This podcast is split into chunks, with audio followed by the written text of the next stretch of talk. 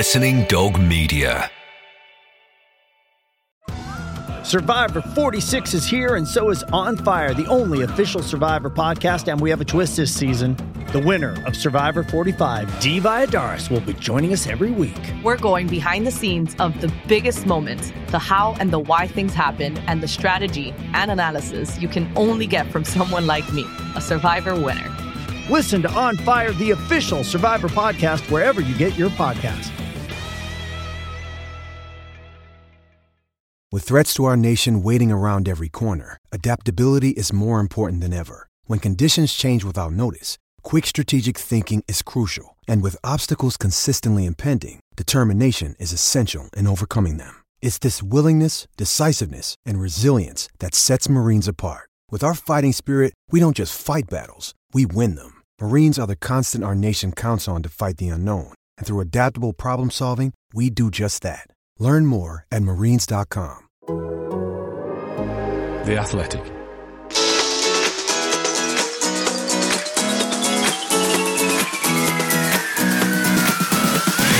Hello, listeners, and welcome to the Offside Rule. I'm Hayley McQueen, and yes, I'm standing as his host because Kait Borsay, oh, she's just far too busy to be getting in on the podcast action today. We'll tell you what she's up to a little bit later. But joining me today, we have Offside Rule regular, and I do believe this week's totally host, Lynsey Hooper. Yes, um, I enjoyed that actually. It was um, it was great because we had so many talking points. Gareth Bale mm.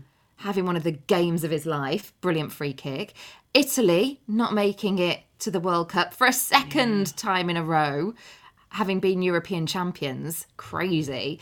Uh, so, loads for us to talk about. Um, what did you make of all that, Hayley? For me, of course, you want to see the best nations. You want to see the very best of the best and the best managers at the biggest tournaments. And you saw obviously what happened at the Euros, and you're wondering, oh, could they make it a double? Could they could they win the Euros and then the World Cup? And they're not even there. Mm. My best friend's husband actually works on Italian football, and he's been so excited about going out to Qatar to cover Italy. They've planned their whole Christmas Christmas and winter oh, no. and f- seeing family friends because they're living out in the states right now and his wife is a is a broadcaster as well, Kay Murray, and she's going to be out there working. And it's like, oh my goodness.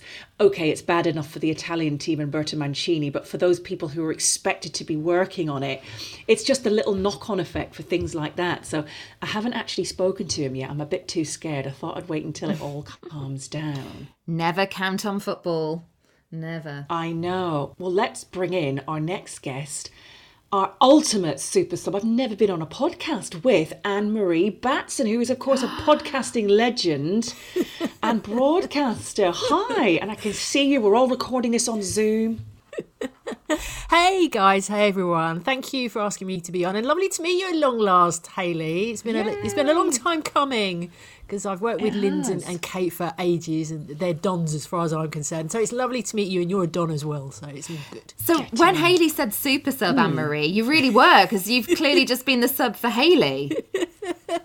I'll take That's that it. any day. I'm happy. Be- I'm happy being a super sub. I know some people aren't when they're asked that kind of thing, but I'm happy to be super sub. I'm quite flattered by that. And you know what? it's kind of the theme of the week, isn't it? Because you look at England and what happened with Gareth Southgate, and and you know lots of different players getting their chance to come on. They he used every single sub going, and you were at the England game uh, midweek. I was there at the weekend watching England, which was great fun. I had six packs of Haribo, other.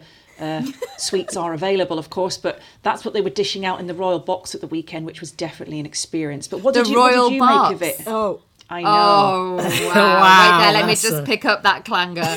because you tried to disguise it with mentions of Haribo, and I know in the Royal Box uh-huh. there will have been much uh-huh. more on offer than just Haribo.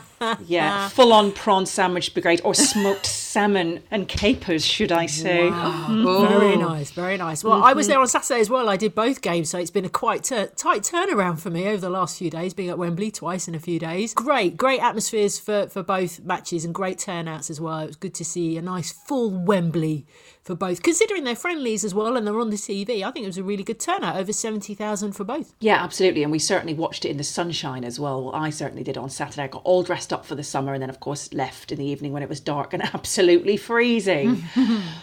Right, if this is the first time listening to our podcast, hello and welcome. And if you're looking uh, for a little bit more from us, you can go all the way back through our archives and, of course, subscribe on your favourite podcasting app. You can follow us on Twitter as well, lots of uh, news, constant updates there on at Offside Rule Pod.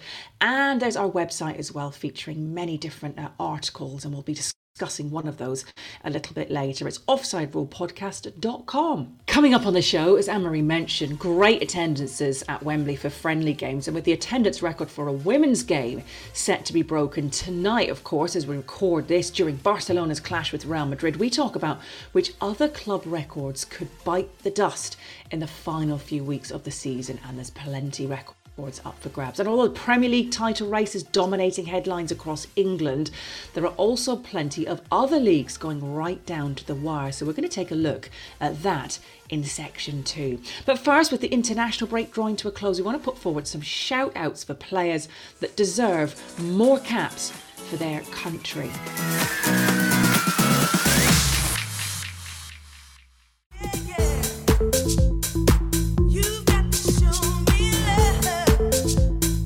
As we know, it's been all about the international break, and though everyone is no doubt excited about domestic football returning this weekend, we feel well, it's definitely been a break to remember. I just want to give a shout out to Ghana for getting to a World Cup, beating arch rivals Nigeria and one of my best friends was out there. She flew out to Ghana on a whim. She booked a ticket on Thursday night, flew out on Friday to go and make sure she watched the game on Saturday did happen to be nil nil, but luckily Nigeria didn't score any goals because that's what got Ghana through, of course, the away goals when they took on Nigeria with Chris Hughton and George Boateng are doing their things. I think it's just wonderful that Chris Hughton is going to be taking a team to a World Cup. So big up uh, Ghana and some really exciting uh, countries as well going to be playing out in Qatar. I'm still just waiting to find out if Scotland are going to be there. I've got to wait till June. I feel like a kid who in the summer holidays is counting down until Christmas and just absolutely cannot wait. Uh, so much to talk about. There was the Gareth Bale free kick. I mean, just Gareth Bale overall being an absolute hero. Christian Eriksen's goal, pretty much with his first touch of the game. And of course, North Macedonia's shocking the European champions, as we've already touched on. It's also got us thinking, though, hasn't it, ladies, about the players who deserve more caps for their country. Why hasn't it happened? With some big names being denied serious minutes for their national sides. So I'm going to throw this straight out to today's special guest. What have you got for us, Anne Marie? Do you know, I was it got me thinking last night when I was at Wembley. I was thinking about Conor Coady, and I was thinking that as I was driving home, he's always named in an England squad. He's been part of the England squad since around about August 2020, of course. And then when I came home and I was doing a bit of prep, and I was thinking he's only won nine caps of all the times he's been in the England squad, and I'm sure there's various reasons around that. But if you think about his Premier League record in terms of being with Wolves, he's made 144 appearances in the Premier League, pretty much plays 90 minutes every single match. He was dubbed by Steve Holland at the last Euros, of course, the assistant manager for England, as the player of the tournament, despite not playing a minute in the tournament itself. And then if you look at his England record leading up to his senior debut, he pretty much played, you know, under 16s up to the under 20s. Lots. His most prolific time was for the under 17s. 17 times he appeared for them. And yet, and yet only nine appearances in the England senior team since 2020. And I, I kind of have a theory as to why. It's I you know that idea that Gareth uh, Southgate is not particularly keen on going on a on a back three. He did play a back three in the friendly for Switzerland and then reverted to a back four for Cote d'Ivoire. So I don't know, but it, it just I don't know. I, I'm a big Conor Coady fan, and I just feel like, you know, he's 29 years of age now, and there's not going to be many Euros and World Cups left. And when you got youngers, as the young people say, coming in like the Mark, Marc Guéhis of this world, the Tyrick Mitchells of this world, you kind of wonder how long has he got left? Because I would not like him to be the player of the tournament again, so to speak, in inverted commas, without having actually played in a tournament for Qatar. Mm, yeah, very good points there. Very good points. What about you, Lynsey? What have you got? I have got a Wolves player as well, but for a different national side. One I wanted to speak about. What I will say about Conor Coady as well, Anne Marie. I think it's the dressing room factor. I think that's why he's named in so many of Gareth Southgate's squad. He's just a brilliant leader and he's great to have around. But yeah, I have made the point before that it, it's nice to have a lot of things around, but you want to actually be called upon. So, um, so I do agree with you there. He's been brilliant for us. But someone else this season, perhaps the differential maker for Wolves this season compared to last season, is goalkeeper Jose Sá. Now he's not anywhere near really being number one for Portugal. There has been an injury recently. He has managed to get into the three, but it's been a long time coming. And you look at the stats that he's got a first season in the Premier League, and you'd think with his numbers that he's displayed that he would be right up there. What has he got to do to be given even the number one shirt? I think against Rui Patricio, and we can do this comparison with his time at Wolves really easily. You know, Patricio's a fantastic keeper now at Roma. But what he was was a keeper that very rarely came off his line. Um, he was a shot stopper. What you get with Jose Sá is a keeper that not only can shot stop, but is very keen to come off his line, claim balls, come out for crosses. In fact, in that sort of sweeper keeper role, He's top of that in the Premier League at the moment. He has successfully collected, I think it's something like 26 or 28 crosses, which is six more than second place Alisson for Liverpool. So he's displayed that. He's got the third most saves in the Premier League this season. Um, he's made the most saves from shots inside the penalty area. He has got so much that you could just reel off about him at the minute and and and I think for that first season, just sort of honing in on that, the fact that he hadn't played in the Premier League before is outstanding. If he can't get his national manager's attention right now, in this moment, this season, how is he going to get more caps for Portugal? Mm, that is very true. And it's, it's a, such a problem with, isn't it, goalkeepers? Because managers tend to pick goalkeepers with big tournament experience. But then how do you get that experience if you're not being given the opportunity to play in a in a big tournament, so to speak? Mm. It's it's it's it's a really really difficult one. But you even look at the the top three, Hayley, There, so you've got Rui Patricio, mm. who's number one, Anthony mm. Lopes, Rui Silva. You're telling me that Jose Sá doesn't come above Lopes and Silva at the moment? Yeah. Even if you're going to say, well, we're going to stick with the, the trusted and the known. Yeah. Well, what about more call ups for Wolves players? What about Adama Traore? He's loving life back at Barcelona, isn't he? And, yeah, might as well. Yeah, we're doing we're doing we're doing all Wolves just because it's because it's you. And yeah, he's got four assists in ten appearances so far. He's really enjoying it. You you're kind of looking at the story right now, aren't you, as well, with him potentially leaving. There's going to be a bit of a swap deal, I believe. Fabrizio Romano uh, reporting that President of Barcelona is keen on a deal between him and Trincao. No, so but I can want... tell you that's not going to happen, Hayley. Do you not think? No, Absolutely not. I think Wolves have already said um, they're open to Trincao leaving. Um, so okay. I don't think that's going to happen. But just, well, you just wonder about the money, don't you? Money, mm. money, money talks. What is Traore going to have to do to, to play a little bit more for Spain? Is he going to have to turn up for training on time a little bit more? Mm. Because apparently, even though he's back at Barcelona and, you know, finding things back at home, you'd think waking up in the sunshine would help you get out of bed. Just opening up those curtains and seeing Maybe a very different view leave. to uh, the Midlands, yeah. quite possibly. But yeah, he's been criticised for his poor timekeeping. So got to sort that out, kid.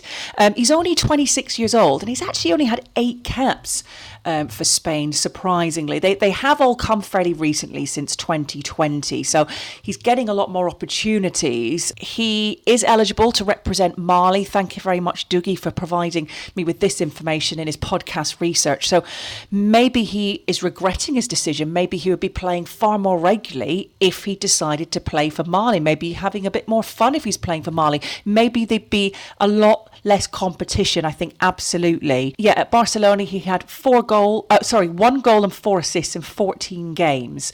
Um, but yeah, four assists in his first 10 appearances when I was looking at his stats is actually not bad going. Maybe they just want a little bit more in terms of the ball going uh, between the posts as opposed to slightly wayward, which has been happening. But I just think his, his assists rate, I think what he could offer Spain going forward, particularly with, with the Nations League, and all the games that they're going to get to play in now, which are not just friendlies. I think the Nations League has been an absolute joy, and it's something I don't know what you think about it, Anne Marie, with the Nations League. At least you think, well, like with Italy, okay, they're missing out on a World Cup, and you're like, oh my gosh, how long have they got to wait until they play another tournament? That's going to be the Euros. That's in years' time. But the Nation Leagues, I, I guess, provides us with that competitive action in between these breaking points. Oh yeah, I absolutely agree, and I think uh, you're seeing, you know, teams from smaller nations, shall we say, getting the opportunity to take part in a tournament, likes of Nations League. I know it was at the time because of such a concern about the congested calendar and player welfare, but I think a lot of people have actually bought into it. I really enjoyed watching it, and I think you're right. Now there's going to be more tournaments because you know. FIFA and UEFA like to propose lots of tournaments, don't they? I think it will give the chance now for other players to to step up and, and get into their national teams. And I agree with you. I think Adama Traore, I think he's an absolute star. It's mind boggling why he's not featured more for Spain. I like the Nations League, but I cannot get my head around these friendlies after teams haven't made it through to a World Cup No. where Italy played Turkey. It just was I ridiculous. know. Can you imagine being a player for that? You just wouldn't be up for it at all. I'd be like, "S- sorry, mhm, flights flights are booked to Dubai. I'm off. slight slight injury. I'd be that player. Yes, I think on on that occasion I probably would be. I'm going to throw in some non-Wolves players. James Maddison uh, for England. He's only had one senior cap, and I, I think about the form that he's shown at Leicester City in the time that he's been there. I know that he has patches where he disappears a little bit and comes back. I mean, right now I think he's started to hit some form again. He's just 25 years old, but even in seasons gone by, we know he's had those patches where he's been great. He's- also a threat from set pieces, a real driving force. I think coming in from midfield, if he's given that freedom as well in the 10 role, it I think he can do a lot of a lot from that position. So I think Maddison is one that surprises me. He's not got more caps to his name, and he, he's had he's had experiences with the uh, lower levels of England. So why not more with the seniors? Do you think he just got a bit unlucky? I remember he was going to make his debut against the USA just before injury ruled him out. He didn't even make it off the bench yeah. in the Nations League, did he? There was games against uh, Croatia and, and Spain, and you thought, okay, finally he's going to get his chance. Gareth is going to go with him, and lo and behold, he gets injured, and then you just kind of get forgotten about. Have you got any forgotten men who maybe haven't even won a cap at all? Because I've got one up my sleeve, and I was absolutely shocked to find out that he'd he'd never uh, won a cap. What about you, Anne Marie? Well, um, I'm going to have to go with uh, Mikel Arteta, of course. Mm. I mean, I astounding the amount of appearances that he made playing for Everton and Arsenal, never won a single cap for Spain. And you look at Mm. him now as the Arsenal manager, the talisman that he is for Arsenal.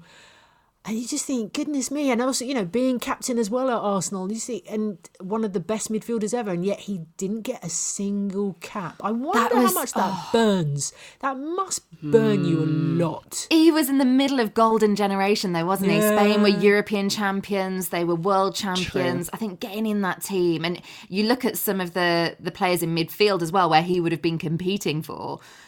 How do you how do you brush aside Xavi or you know uh, David Silva or any of those? I just think, yeah, it's impossible. Similar thing with Paolo Di Canio. When you look at the teams he actually played for in Italy and how many games he played for, uh, Italian sides, but didn't get a single cap for his national team. 149 goals in 670 games. He, of course, played for Napoli, Juventus, Lazio, Milan, and then came over to uh, the UK and spent time at Celtic and then West Ham, amongst others as well. He did all that. He had such a long career. He was relatively injury free and just somehow didn't manage to win a single cap for Italy. It's absolutely astounding. Wow. And now you look at the the golden oldies that have had loads of caps. This is on the other side of the coin. And we we can look across the board when you look at Thiago Silva and players like that, they're they're coming to retirement age from international duty. Mm. Bonucci Chiellini, they're not going to get the chance, are they? There's quite a lot of those in that bracket that I don't think we'll see at any more hmm. tournaments after Qatar. Yeah, what a shame.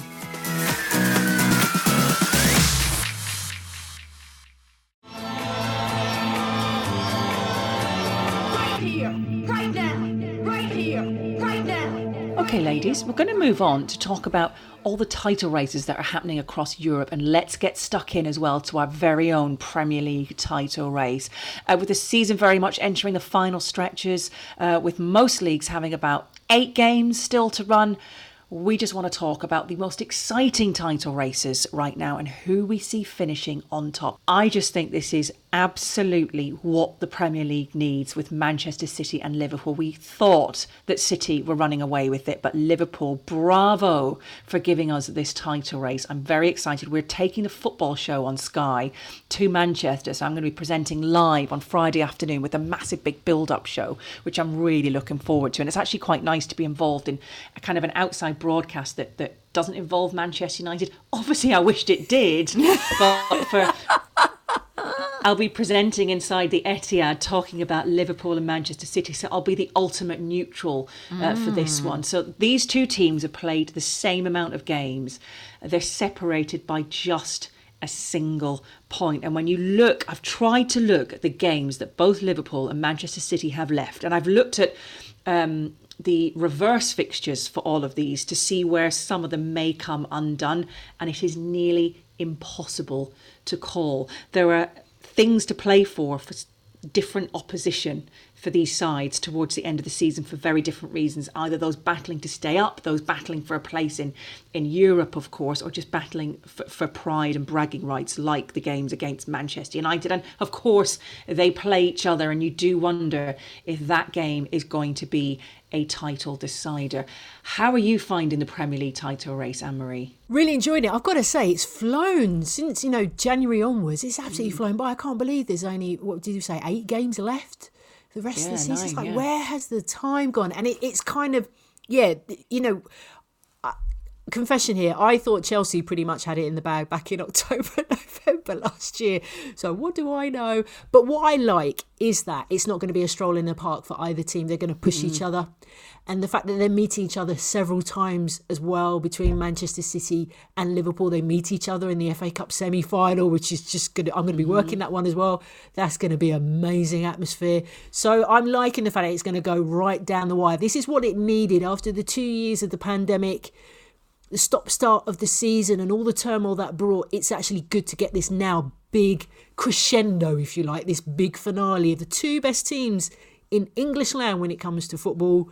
Liverpool and Manchester City. And if you, I cannot tell you which one's going to do it. I think it's that close as a neutral. I'm just going to sit back and enjoy it. And I feel for all the Liverpool fans and I feel for all the City fans because they're going to be grinding at the teeth or pulling their hair out or, you know, just pacing the mm. room as it comes to a close. But uh, yeah, fascinating. The games, as you say, Hayley coming up every single game is going to be vitally important. how are you enjoying it Linz covering it as well of course so closely Yeah, I I didn't see Liverpool closing the gap in the way that they have. Um, not because I didn't think Liverpool would go on a winning run, but just because I didn't think Manchester City would give up any points. I thought that they were in that sort of steamrolling phase where they were just going to maybe glide to the title. And mm. and of course this has made it more interesting. I still believe that city will win this. I still think they'll they'll win the premier league title. I feel like most of this is going to now be hinged around that huge game at the etihad isn't it? And mm. and I, I can't see them losing that one. But you know, stranger things have happened. These are teams that are going up against each other, like you say, multiple competitions at the moment. I just feel like there's something about Liverpool and the Champions League and them probably going on to win that. The one competition that Pep Guardiola wants to win. Um, and then City just winning the Premier League and, and falling short in Europe again. And it, it does feel like that's been the narrative for so long that it, it's sort of pre-written. Um, it's going to take a monumental effort, I think, to to disrupt that. Um, I really, I really do fancy an English team winning the Champions League again, and, and I can't see past Liverpool for that one. So I'm that's where I am. I'm, I think Liverpool uh, win the Champions League, City uh, win the Premier League, and the FA Cup. I have no idea. And what about Pep Guardiola? What does he do if, if, if Manchester City win the league? Does he stay and try and defend it again? Does he go again for the Champions League? Or do you think there's come a time now, Anne Marie, where maybe he does fancy a bit of a, a fresh challenge? Because he's, he's been there for longer than I think anyone anticipated. Hasn't there been some murmurings or talk that he's got maybe one more season left in him and then he was going to take a sabbatical like he did before? Like a break, I don't know what the exact situation is. It's a tough one, isn't it, Hayley? Because if he doesn't, I, I agree. If he doesn't win the Champions League, will he have enough enough enough in him to go for it again? And it, and I think that's the big question, and only he can answer that. To be honest, but it's the one he wants the most. I think, yeah, it'd be great to win the Premier League, of course, and get one over Liverpool, of course. But it's that Champions League. That's the one trophy that City crave. And I just wonder, would he have enough in the tank to go for it again? And I'm not sure actually. But then you were, then I start thinking about well, who could come into City if Pep Guardiola? I cannot identify one person who could come in and take over the reins at all. Not now. Uh, maybe in eighteen months' time. But yeah, I don't know if he's just if he's just still is the hunger still there is the desire still there because they got so close last time and then got undone so it's a it's a massive risk if he doesn't overthink it like he did last time you know i think i think city have got a good chance winning the champions league this year i really believe that And what if what if I guess let's ask you, Linz, about Jurgen Klopp. Where do you think Jurgen Klopp goes after this? Okay, if they miss out on the Premier League and you get your predictions right and they win the Champions League, what does he set himself up for? Is he just going to sit there?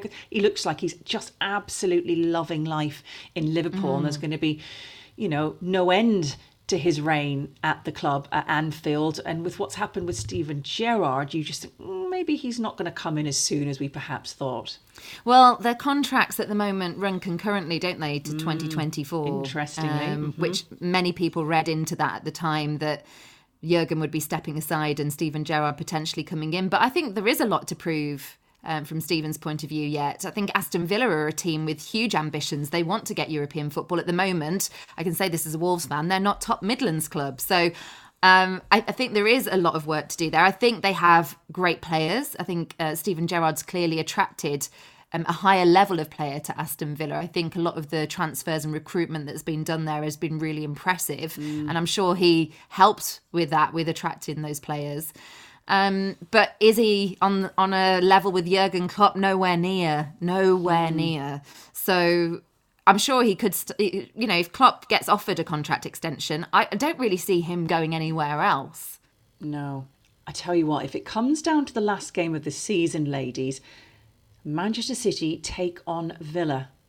Oh my goodness, if Steven Gerrard was ever going to want to win a game for not just his side, but Liverpool, that is the absolute game, isn't it? Imagine it comes down to that last game of the season. Goodness me, because City only narrowly beat Villa, didn't they? 2 1 earlier on uh, in the season. Okay, so we have a, a two way title race in the Premier League. Um, let's just chat a little bit. I don't know if one of you two want to delve a little bit deeper into Serie A because there's a three way tie there. There's Milan on 66 points, Napoli just three behind, and Inter Milan. Uh, but Inter actually have games in hand. So they've played eight, um, but my goodness, this is all set up, isn't it, for a very uh, exciting end to Serie A. And these players are going to want to give it their all because a lot of these Italians have got absolutely nothing to look forward to apart from starting next season's defence of their title. Because, uh, yeah, all of those that are playing in Italy that would hope to have gone to a World Cup uh, haven't got that to look forward to. You just wonder if it's going to affect things on the pitch for their club side or whether they think, well, it's the only thing that I've got going for me now because uh, my nation has absolutely and utterly let me down again. I might have tipped uh, Manchester City to hold out and keep their nose in front in the Premier League. I don't think that's going to be the case in Serie A. I think you look at the run in to the end of the season, but you also look at form teams right now. And you mentioned Inter, they're in third at the moment with that game in hand. I think it's Inter's to win this one because of the, the form that they've been showing. I think you look at the the running as well. Milan still need to play Lazio and Atalanta. Um, Napoli, oh my gosh, I, I I think they'll maybe fade away a little because they've got Atalanta, Fiorentina, and Mourinho's uh, Roma as well still to come.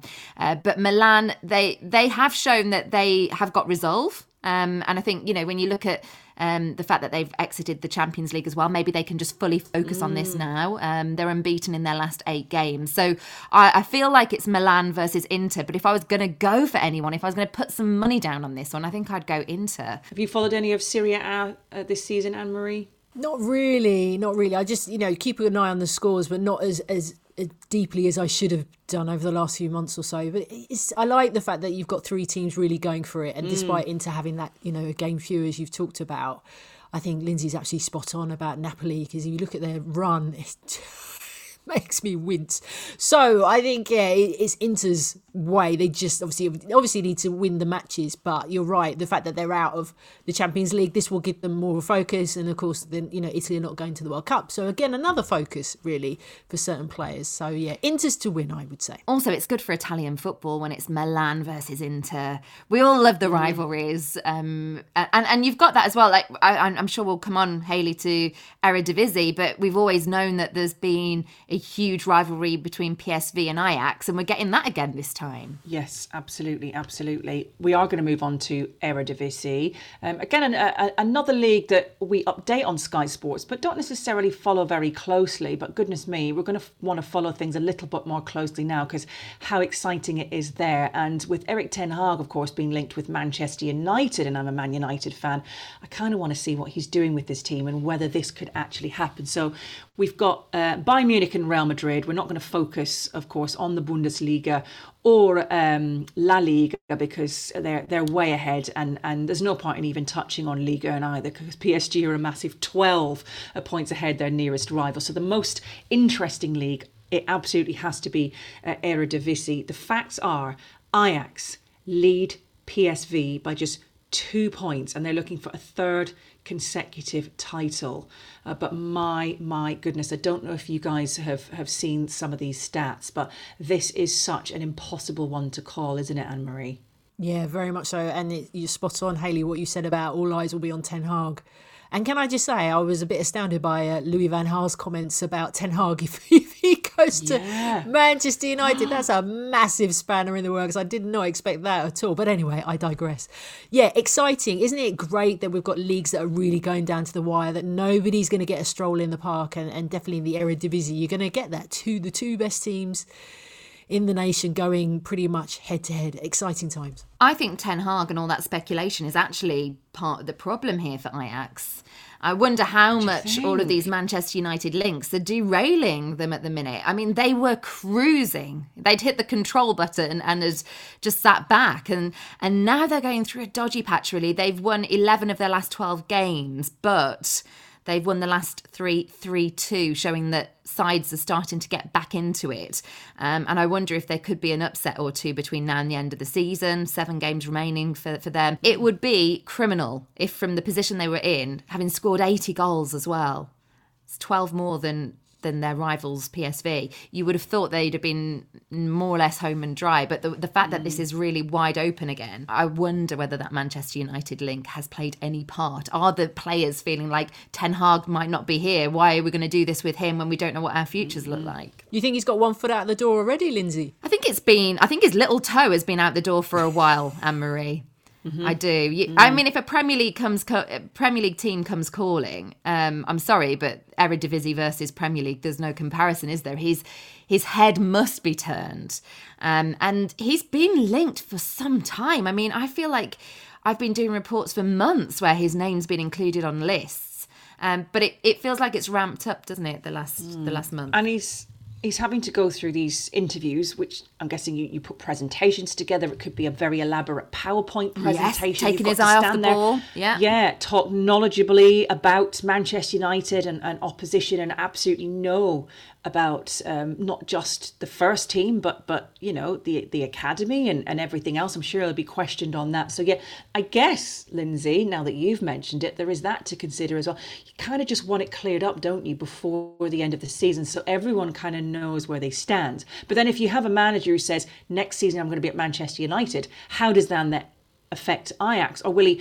not go to Manchester United? Could he turn it down? I think you're right, Linz. No one's turning down the Premier League, but maybe he does listen to Louis Van Gaal, who said it was a, a commercial club and he wouldn't be joining a football club. It- It's a commercial club. He'd be going there as a business manager. Ooh, that is cutting. Mm. Louis, Louis.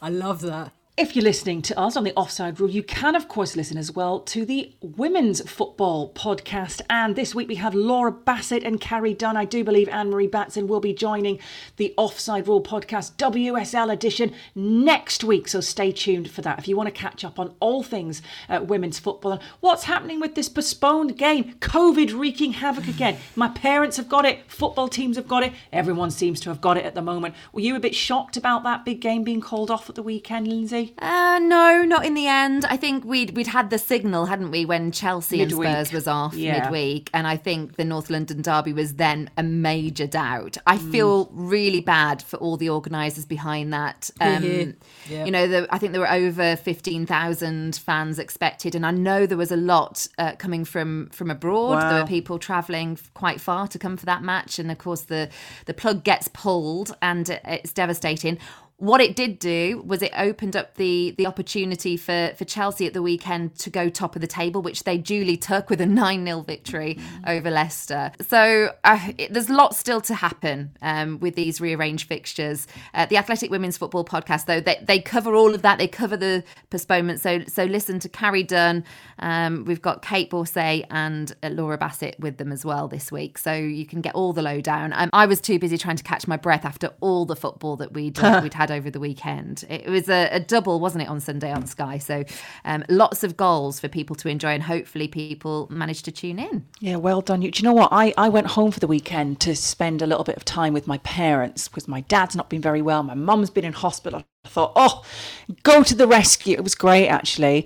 Um, we had a lovely time. I took my little one up there and I walked into the house. She said, oh, your dad's, your dad's a bit grumpy. There's not football on. She went, he's managed to find some football and he's been engrossed. And I'd gone in and he'd, now my dad falls asleep a lot these days, but he'd managed to stay awake for 63 win- minutes of Manchester United's game in the WSL. brilliant. and I looked, I was, yeah, and I've been going through some of the previous things I've recorded for my little girl in the cartoon section of my Skybox at my parents, and he's recorded loads of the women's games, and he'd actually watched a lot of them as well. Oh, so he's never really mentioned that to me. So I quite like that because my dad is a little bit old school, and I, yeah, I, I, I kind of wasn't sure if he would be able to sit down and sort of understand what was happening with him having dementia at the moment or sort of you know understand the importance but yeah he, he was telling me all about the title race and he quite enjoys watching manchester united although he says he wishes it was old trafford with lots of fans to make it a little bit better but anyway there you go you can listen to the athletic women's football podcast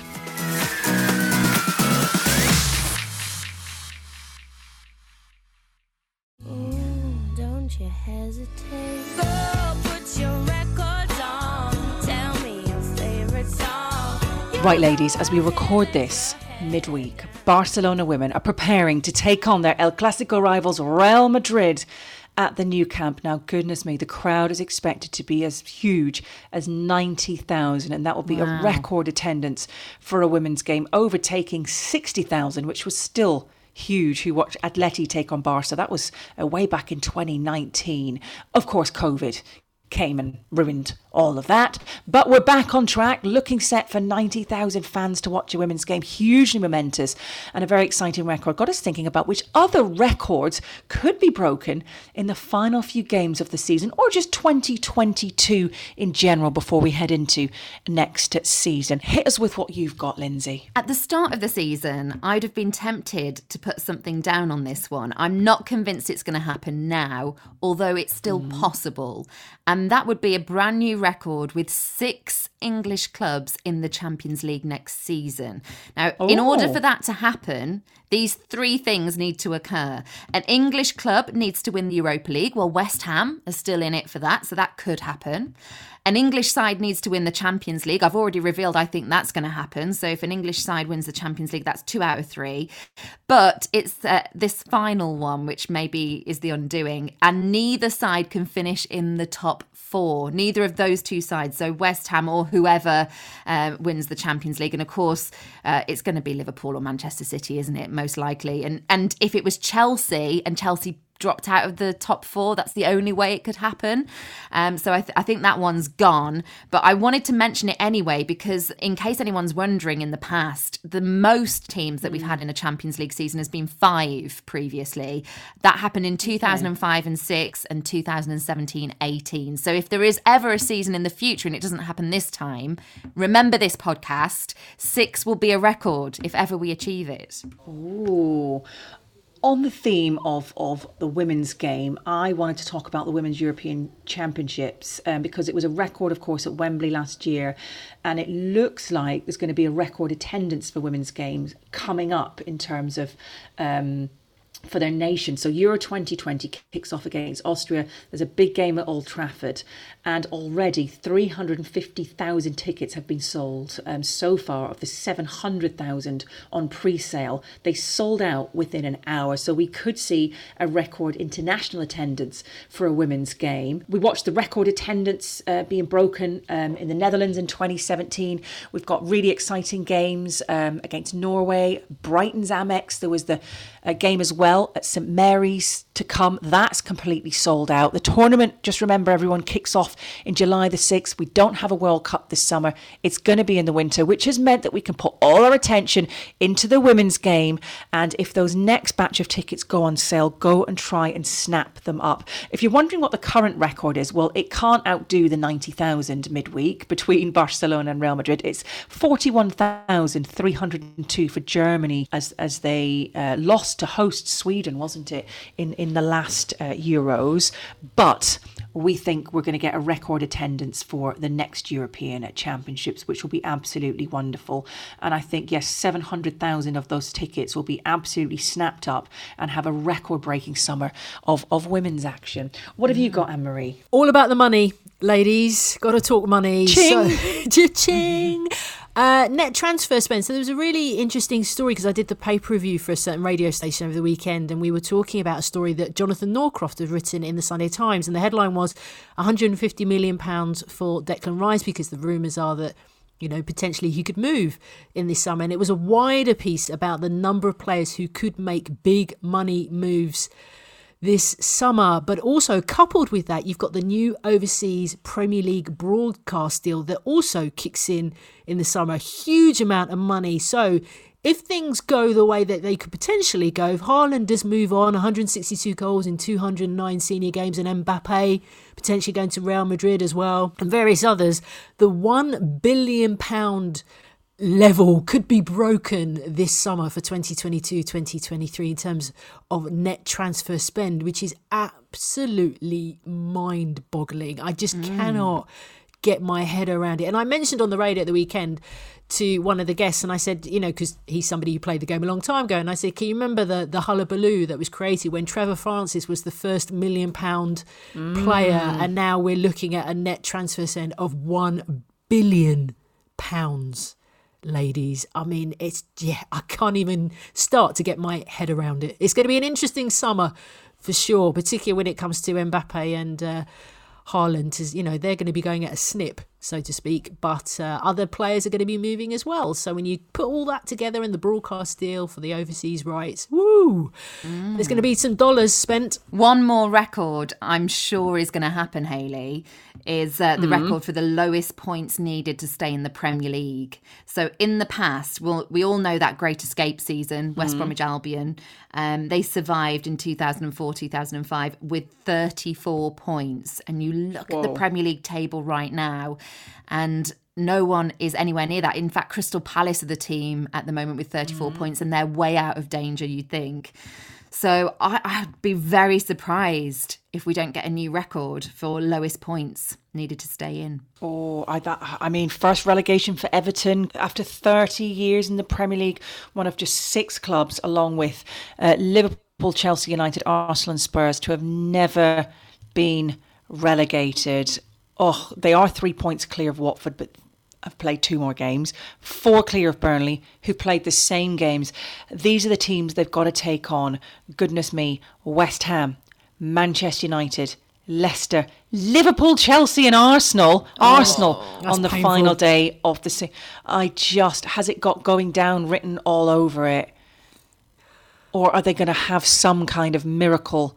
Have I just who'd have thought at the beginning of the season we'd even be discussing Everton potentially even in the bottom half of the table or scrapping for their you know they're, they're scrapping for their lives at the bottom right now. It's just you wonder. That's that's a whole topic for a whole other podcast. Where did it go wrong uh, for, for for everton? But what what have you made of what's happened anne-marie?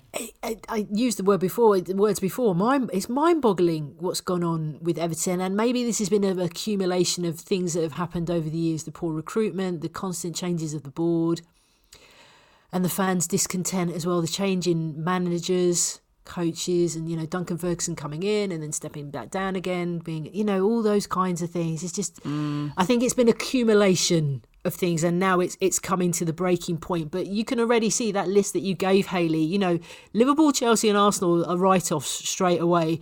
Potentially they could get something against West Ham. It depends what Manchester United team turns up on the day, unless Leicester have been inconsistent. So those three, they could possibly get points from. But yeah, Liverpool, Chelsea, and Arsenal, forget it. I mean, even Arsenal to a point, I would say, but definitely Liverpool Chelsea, it's gone. And yeah, you're right. I'd never, we would never be having this conversation ever about Everton. It would be the one team I would say that I would never think be relegated from the Premier League. 30 years of service, goodness me. And can you imagine if Liverpool do win the Premier League and Everton go down? Can you imagine what that last day is going to be like? Oh, yeah. Mm. I, I wouldn't want to be in Liverpool that day. No. That's for sure.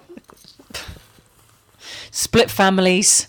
Imagine, imagine not having Liverpool against Everton. Play, You know, that's a derby that we're going to miss in the Premier League. Anyway, doesn't bear thinking about for the moment.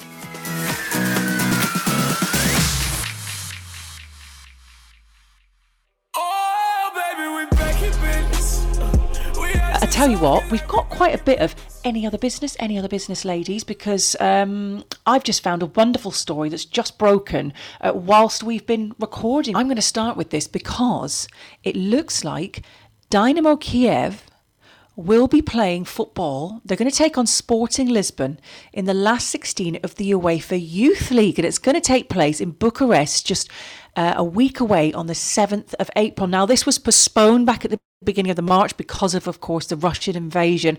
But with boys under 18 allowed to get out of Ukraine, uh, members of the Dynamo Youth Squad have relocated. They're in Romania at the moment, and they've said they want to play. They've all agreed they really want to play. The winners will take on Benfica in the quarterfinals. Don't quite know how it's going to happen, where these games are, of course, going to be, and how it's going to affect things. Uh, but absolutely wonderful that Dynamo Kiev are looking to play Sporting Lisbon. All eyes will be on that, and we'll be really hoping because you'd imagine these kids have maybe got older brothers, fathers, uncles, grandfathers still in Ukraine fighting the war. They might not have parents who are safe.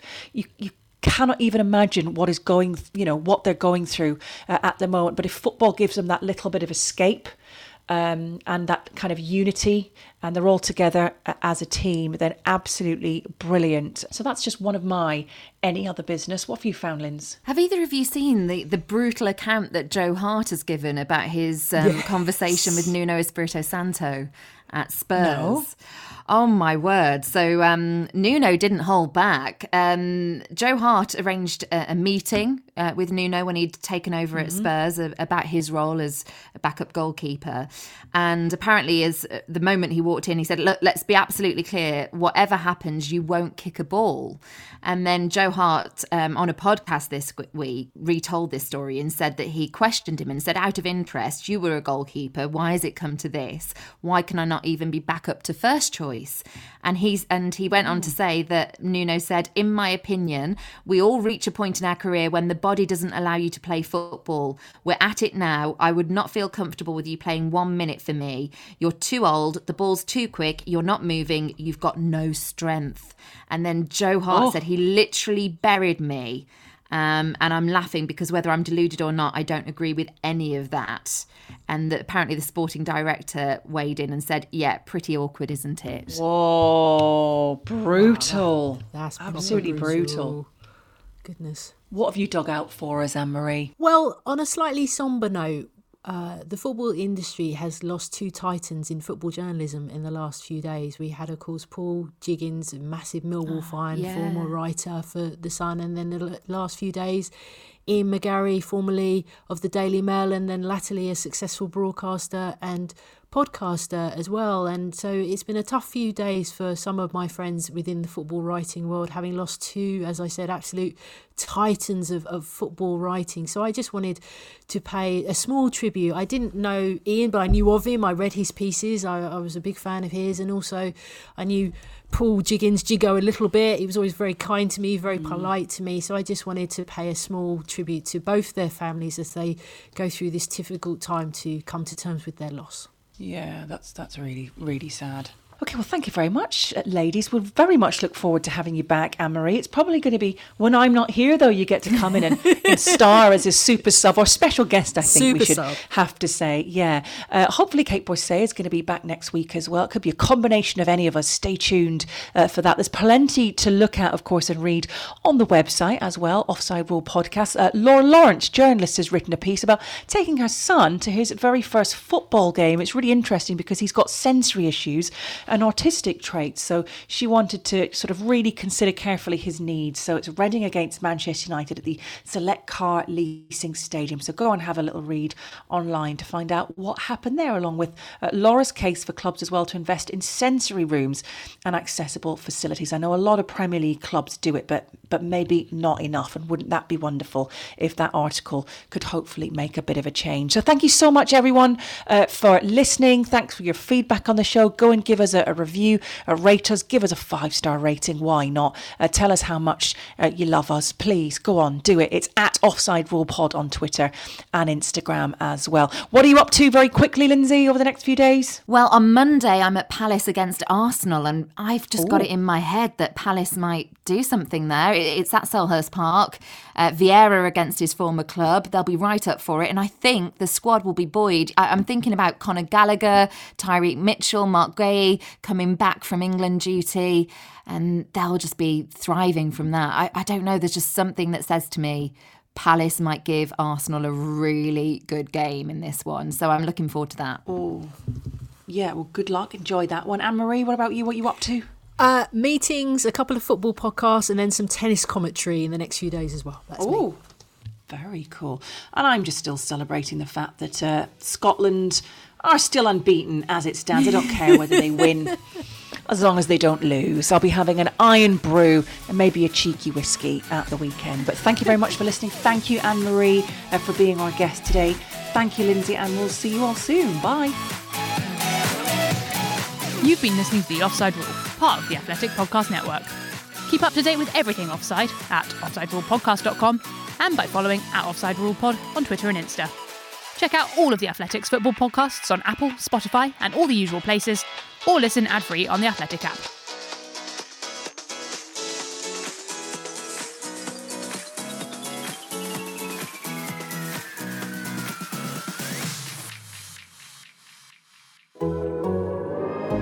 The Athletic. Sports Social Podcast Network.